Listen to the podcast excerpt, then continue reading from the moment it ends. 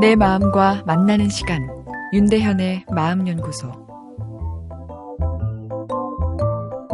비행기를 타고 이국적인 해외에 가서 휴식의 시간을 가지는 것 생각만 해도 마음에 이완이 찾아오는데요.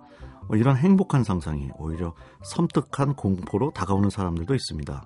바로 비행 공포증으로 아, 고생하는 분들이죠. 예, 영어로는 flying phobia라고도 하는데요. Phobia, 즉 공포증은 특정 대상이나 상황에 대해 고개에만 국한돼서 아, 매우 심한 공포가 일어나는 거죠. 아, 공포가 과장되고 뭐 비합리적이지만 지속적으로 두려움을 만듭니다.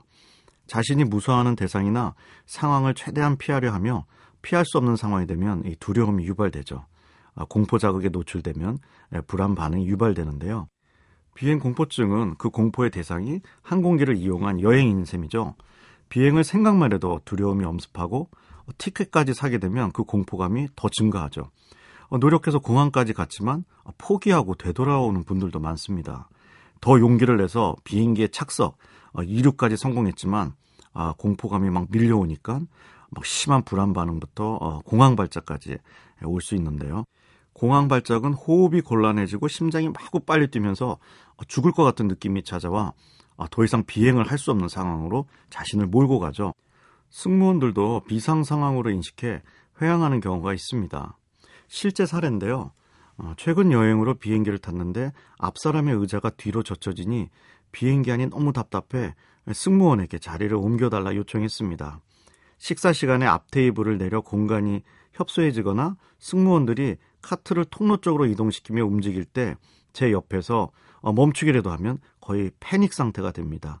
이런 증상은 엘리베이터 맨 앞쪽 코너에 탔을 때, 따닥따닥 붙어 있는 버스를 탔을 때, 그리고 설명회에 참석했는데 청중들이 많아 통로까지 자리를 꽉 차지해서 나가는 출구까지 거리가 너무 힘들다 느껴질 때, 아, 그리고 심지어는 영화에서 차 트렁크에 갇힌 사람만 봐도 어, 그 상상만으로도 너무 답답해집니다. 뭐 이렇게 호소하셨는데요.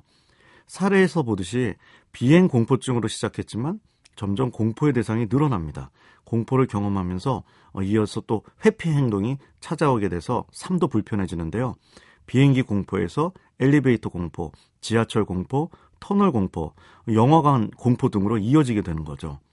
제 환자분 중엔 엘리베이터를 타지 못해 진료를 보지 못하고 돌아간 분도 어, 있습니다. 신기한 사람들이네 이렇게 생각되지만 어, 사실 누구에게나 찾아올 수 있는데요. 증상이 찾아오면 내가 의지로 고쳐봐야지 하며 어, 스스로 노력하게 되는데 오히려 증상을 악화시킬 수 있습니다. 아, 내일은 이 공포증에 대한 대처법에 대해 함께 알아보겠습니다.